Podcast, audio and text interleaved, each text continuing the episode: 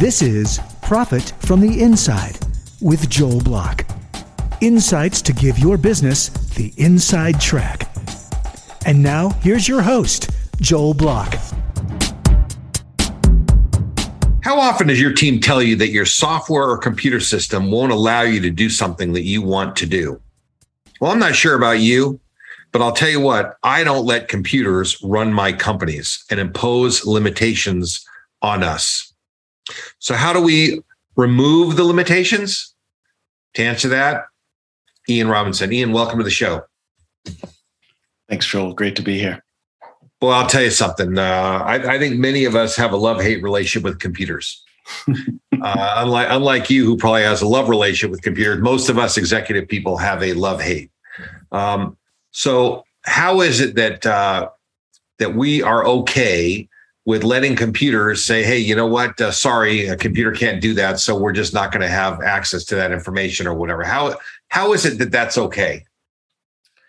I think it's just a product of the time we're in right now, right? Uh, this our businesses rely on software, all of them, and uh, yet the industry itself is relatively young in the grand scheme of things, and uh, we're all dealing with a lot of baggage, honestly. yeah, you know, I'll, I'll tell you what. Uh, this industry really is pretty young, I and mean, we've come. Those of us who've been around for a while, uh, we watched it from its birth in in the mid '90s but the truth is that uh, you know it's it's not all that far along. It's got a long way yeah. to go. Well, and there are certain areas of the industry uh, that you know when you talk about every business being powered by software in some way or another, some of that software has gotten more attention than others, right? Yeah. And, well, so so just um, you know what what's you know listen if, if a computer system is imposing limitations what's the best thing for a company to do to to to remove those limitations well i really think of it as um, in that situation where you're experiencing a bunch of pain and you don't want to anymore um, i look at it as a reset it's so uh, sometimes folks can buy um, software off the shelf uh, and that's great if you can, you probably should. But if that's not an option because you, you know, you need to connect your data with your process rather than them being two different systems. Uh, you want everything directly in one place. I mean, really, the best way to look at it is a is a reset of your process and building the software is a direct expression of that process, right? And so the stuff that doesn't work it's because it doesn't understand your expertise, your process, right? There's a mismatch there somewhere, and that's where the so, so you're so you're suggesting uh, tossing the uh, off the shelf software and developing custom software, uh, you know, for your enterprise.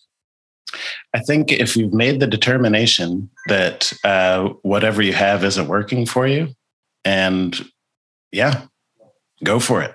Okay, it's it may be scary, but it's it's often maybe more often than people think the right thing to do it uh, i'll tell you besides sounding scary it sounds like the biggest uh, you know inconvenience uh, ever to me i mean because you know software i mean uh, no disrespect meant to you i'm sure you're a terrific guy but dealing with software it. people is not the easiest thing in the world well, and I may um, be an outlier there because I like to think that our company is pretty easy to deal with, though we, I'm sure, can be a bit uh, annoying because we need to know a lot about your company, right? Um, but I think, you know, when you're, so we focus on uh, companies that are experts in what they do and their value proposition to their clients is hey we're experts we have an expert process we hire well credentialed people to be on our team.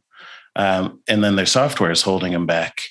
It's actually pretty easy uh, to have those conversations about you know renewing their process and, and building a new fund, foundation when it is very personal right and i don't mean personal at the individual level but in terms of the organizational expertise so we're getting in there curious about how they work how do they deliver value to their clients? What are their secrets?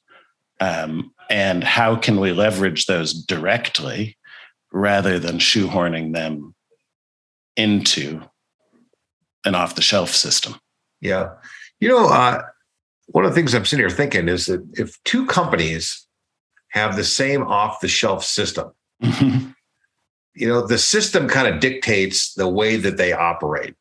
So those two companies would probably necessarily operate kind of similar, which kind of produces the same output or outcome in a certain way. could. So Yeah. in a certain way, by letting the software determine how things unfold for your company, you're going to end up not being differentiated in the marketplace because you're going through the same process as everyone else. Absolutely. And even if you are able to, through your process and your approach and workflows, maintain a competitive advantage, you're doing that on top of that system or outside of it. And you're asking it, the employees to keep track of all of that. Right. So it's it's not necessarily within that existing system. Um, and that's just more overhead for people. You want you want to free up your experts to actually be able to focus on novel client problems and not kind of solving the same process problems day over day. Yeah, let's talk about some of the things that uh, that go wrong that cause companies to think about building custom software.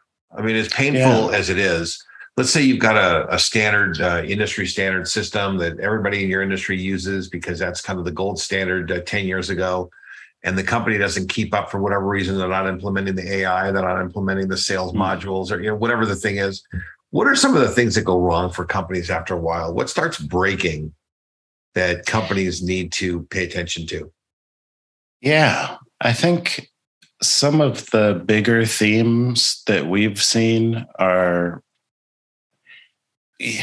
maybe the biggest thing to pay attention to is when when people stop using it that's bad.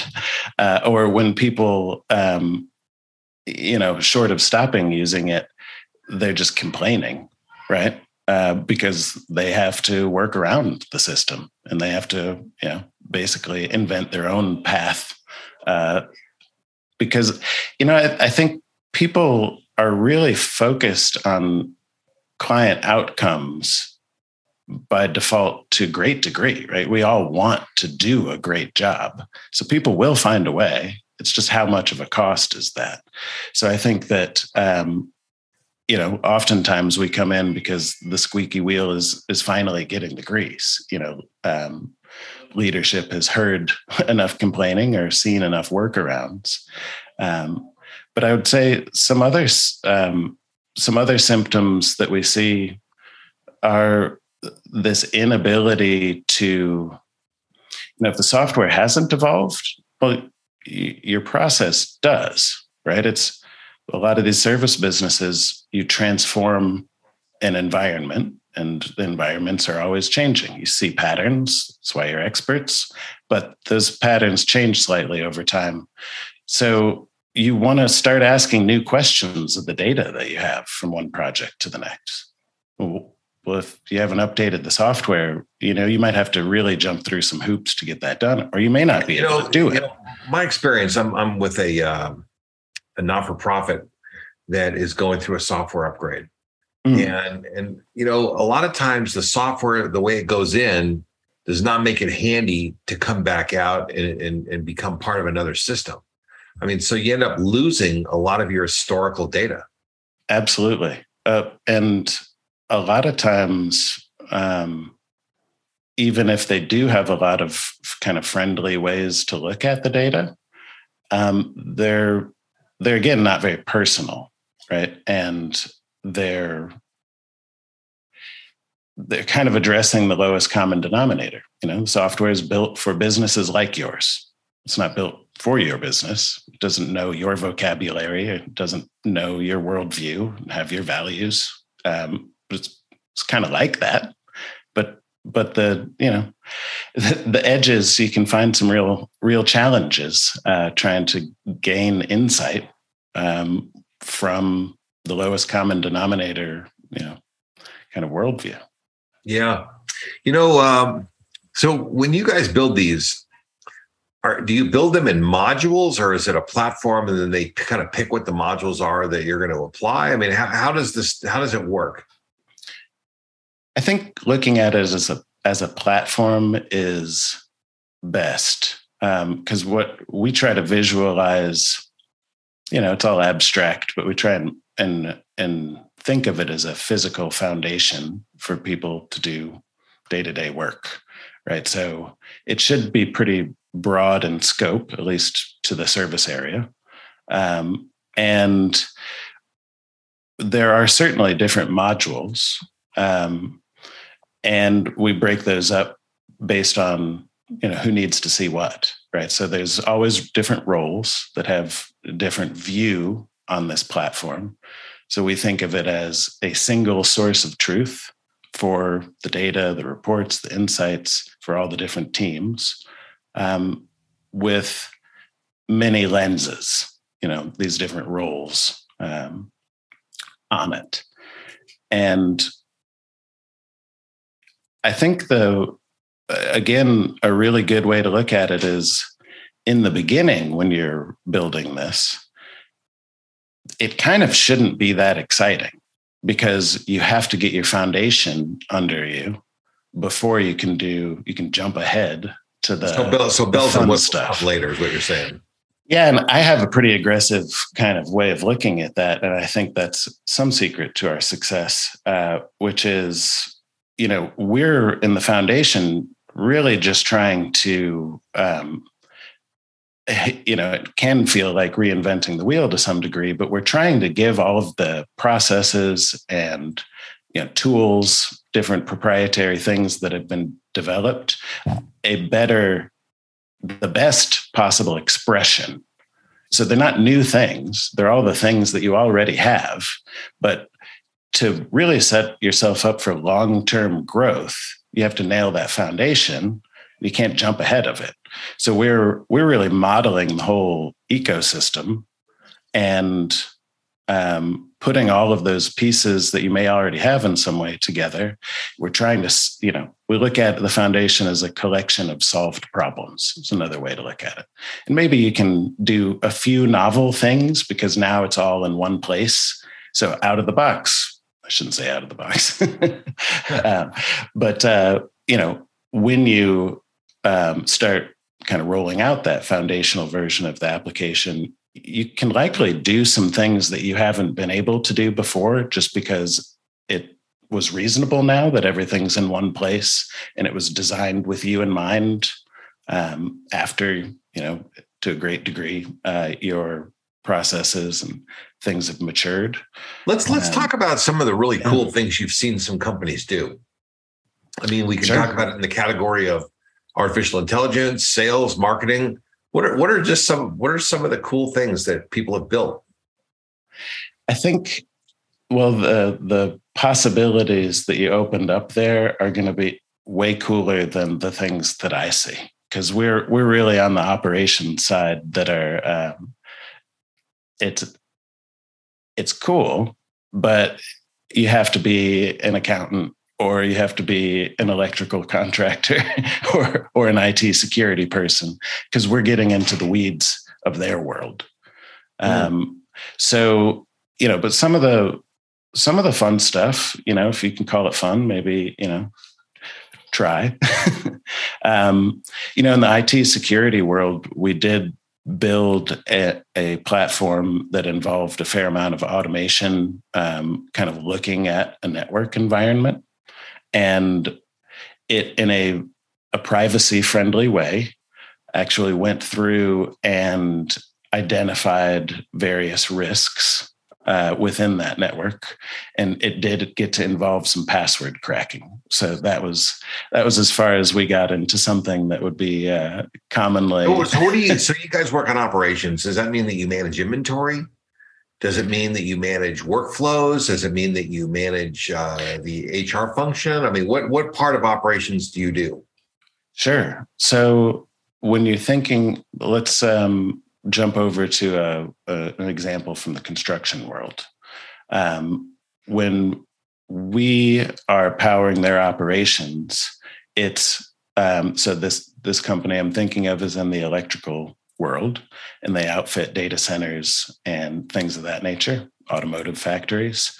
So what our operations platform looks like is project management. So it is workflow, but it's also keeping track of all of the cable, what goes where, all the reels that they pull cable from, you know, all the conduit the cable sits in, who's doing it, when's it due, what part of the work schedule is it in, you know, what what is it blocked by. Um, so there's there's lots of well, there's lots of detail to it, right? Yeah. And, um, and so, but what what we did for that one in particular, which I think is pretty cool, uh, we drew the foundation. You know, we're not going to go and try and solve, you know, give every employee uh, or every field worker an iPad and let's go paperless. You know, they're in the industry largely is still paper based, and um, you know, we walked right up to that though by saying, well, at least the paper that our thing spits out is going to be um, well, not only right, but it's going to look great too. So it's well designed. Um, but we we saved kind of the full digital workflow uh, for later for a growth phase, right? Because the actual company needs to mature a little bit too, right? And the and the just the industry needs to mature a little bit before that's really feasible. Um, so we worked within those constraints to make printing as cool as you can make it um, and as streamlined and useful as you can make it. So they're able to go through and assign, you know, assign work to folks, um, print out nice packets and hand them hand them out each day um, and get data back into the system with QR codes. does, the, does the work that you guys do does it include building mobile apps? We focus predominantly on web apps we've built some mobile things before, but when we look at these professional services organizations, um, the the key to collaborating is usually going to be over the web, right? If the mobile apps can be more ancillary um, for kind of the core data management and project management work. well, and, and and for for gathering data, you know, I mean, if, for field workers to uh, put information in. So oh yeah, I mean, well, the the beautiful part of a web app too is, yeah, uh, the construction one that I was just talking about. Uh, folks use iPads for that all the time, right? Um, and that's that's nice and easy. So it was designed with iPads in mind, even though it's not a native mobile app. And one of the common things there is um, I mean, you can access a web app uh, from any device that you have, as long as you have internet, um, without introducing a whole bunch of extra cost too, because uh, you don't have to build a separate separate version. Yeah. Uh, so. Tell us. I'm very I'm very interested in um, artificial intelligence. Mm-hmm. And, and having the computer do certain kind of analytics and you know taking actions based on those analytics what are some uh, what are some ways that you've seen companies, uh, you know, streamline their activities applying those kinds of technologies? Have you seen that very much? I think, uh, in terms of like kind of, yeah, and I may have um, a, again a more aggressive definition. The real artificial intelligence stuff I haven't seen too much close up. Uh, the kind of machine learning um, just which is to me it's semi-structured it's exploratory it's um, and it is you know at some level of artificial intelligence um, that can be very helpful when you ha- are sitting on mounds of data and aren't sure what what to make of it just kind of poking around looking for trends um, but i tend to sit more in the world where data needs to be structured and we're the ones structuring it. A lot of times we're structuring it more thoroughly than anyone's structured it um, to date uh, and getting it nice and organized for everybody. So I may not be the guy to ask about AI stuff. yeah, only only because it just seems to me that once all this great data is in one place, then mm-hmm. a computer can start to analyze Absolutely. patterns and can start to think about things in a different way. Absolutely. Yeah. I mean, I, I, mean, I see that as a reason for a company to move forward and reorganize themselves because, uh, you know, once once you have your data really well organized, then all of a sudden uh, you're in a position to let the computer help you make decisions about that data. Yeah, and we, as part of our kind of core focus in all these foundations, we always make sure to track, you know, in a again in a pretty structured way, who does what when, right? Not for some big brother reason, but you can figure out trends across projects. You can look at how what features are being utilized and how often, and really know how things are being flexed, right? Um, so you know, it's not necessarily about tracking that Bob did something, but that somebody in a given role used a feature on a given. Yeah, I, I, mean, look, I'm not. I'm not thinking about it, you know, to uh, penalize Bob. I'm thinking about it. How can, we, how can we optimize and be better off, and you know, and take advantage of patterns that we aren't necessarily noticing. Yeah, and knowing what people do and don't do is, you know, what actions people take is uh, some of the most valuable data that you can have. Yeah, interesting. So, what? um Tell us about a project you've done recently. You don't have to name names, but just tell us about a project that uh, that was interesting and uh, worked out yeah. the way you wanted. Sure. Yeah. I, so I did talk through the construction project a little bit, the uh, electrical contractors, and I think that one um, is. I'll, I'll, give a quick example there, and then maybe jump to another example. But um, that one has been really rewarding to see play out over time because we're a few years in now. We're in more of the growth phase, uh, adapting and responding to their environment. And, you know, so one kind of fun win was um, when some supply chain complexities came up due to COVID and ordering materials got a little bit more complicated. We, for a very reasonable amount of money, were able to because we had this strong foundation, able to plop in a feature that um, allowed them to navigate some of those supply chain complexities and mitigate risk on their projects. And you know that's the kind of thing that pays pays for itself very quickly. Um, and you know when we're like, yeah, hey, we can knock that out in the next month or so, they're just like, done, let's go. Um, and I I love not having to work backwards or jump through a bunch of hoops to make something like that happen. It's like, hey, the software is not working for us. I'm like, we got your back, right? But it's because we we took a long time to get the foundation right.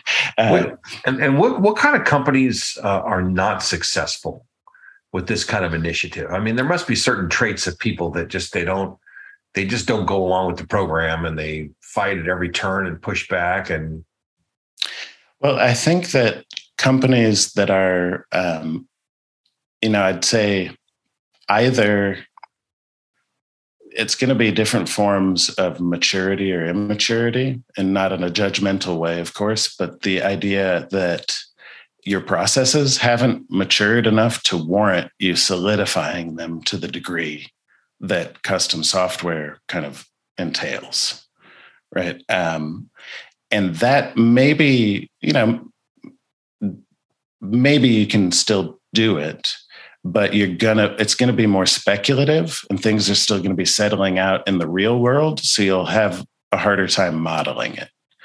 Um, so i think that's kind of one area. And then the other area is just if you don't have a lot of maturity and like organizational maturity in you know hiring vendors and kind of commissioning works of any kind, uh, you might have a tough time in the software wor- world too, because uh, that's when a vendor can just come in and tell you what you want to hear, right? So yeah, then, those, then you're, you're subject to all sorts of other problems. I think you know I I have yeah exactly and I've seen a lot of that, unfortunately. And it's not always vendors coming in and um, trying to take advantage of people. Uh, it's, but it is when there's less pressure, you know, and less eyeballs, less scrutiny, um, the quality can suffer. So, yeah, I think just organizational maturity there goes a long way. Yeah though we've had a lot of success I mean, with got to be something though that, that you can recognize when you're looking at their data set and say you know what uh, how do you want to do this if they don't really know because they haven't been through the documentation process? Yeah. You know? Oh and that just reminded that's absolutely true. Um, that just reminded me of another example too which is if you've already figured everything out to the nth degree and you have a five year plan with pdfs of every screen that you want developed um, you may be a little bit too involved and, and, actually need to start a little bit smaller. Um, I've we've run into that kind of situation a few times, and one time it was all it took for us to learn our lesson. who who usually uh, owns these projects? In other words, uh, is there usually an IT manager that's put in charge of this, or you know, who are you usually dealing with? Yeah, I, CIOs, IT directors, depending on the industry, you know, people can be outfitted kind of kind of differently, or it can be project teams um, that are, are working inside of, inside of larger organizations. Um, sometimes they have, you know, we've done a lot of uh, stuff in the consulting arm of a um, big accounting firm, and their project teams were uh, set up well enough to take those on without having to bring in kind of senior leader, senior senior leadership um, directly. But uh, you know, I'd say in the the mid market world, it's typically CIOs, IT directors, folks of that nature. COOs are usually in the room as well. Awesome. Well, listen, you know, uh, the promise of this show is the inside track, the best, smartest, or fastest way to get something done, and kind of understanding this whole software world, which uh, I've dealt with many times, but I still find it completely uh, mystifying. uh, you know, is uh, is really a cool thing. So thank you for breaking that down. Thank you for uh, for sharing the inside track. Whenever somebody uh, lives up to the promise of the show, which is delivering the inside track on how to get something done, we call those people advantage players, and that makes you an advantage player. So uh, Ian, thank you very much for being on the show and for sharing what you know and uh, for talking about uh, custom software. Thanks so much, Joel. You've been listening to Profit from the Inside with Joel Block. For more insights and to learn more, visit joelblock.com. How about a shout out and a huge thanks to our podcast show producer, David Wolf, and the team at Audivita Studios. Profit from the inside wouldn't be possible without these wonderful professionals. To learn more or to find out how you can launch and produce your own podcast show, reach out to www.audivita.com. That's A U D I V I T A.com. Produced by Audivita Studios. Connect your voice to the world.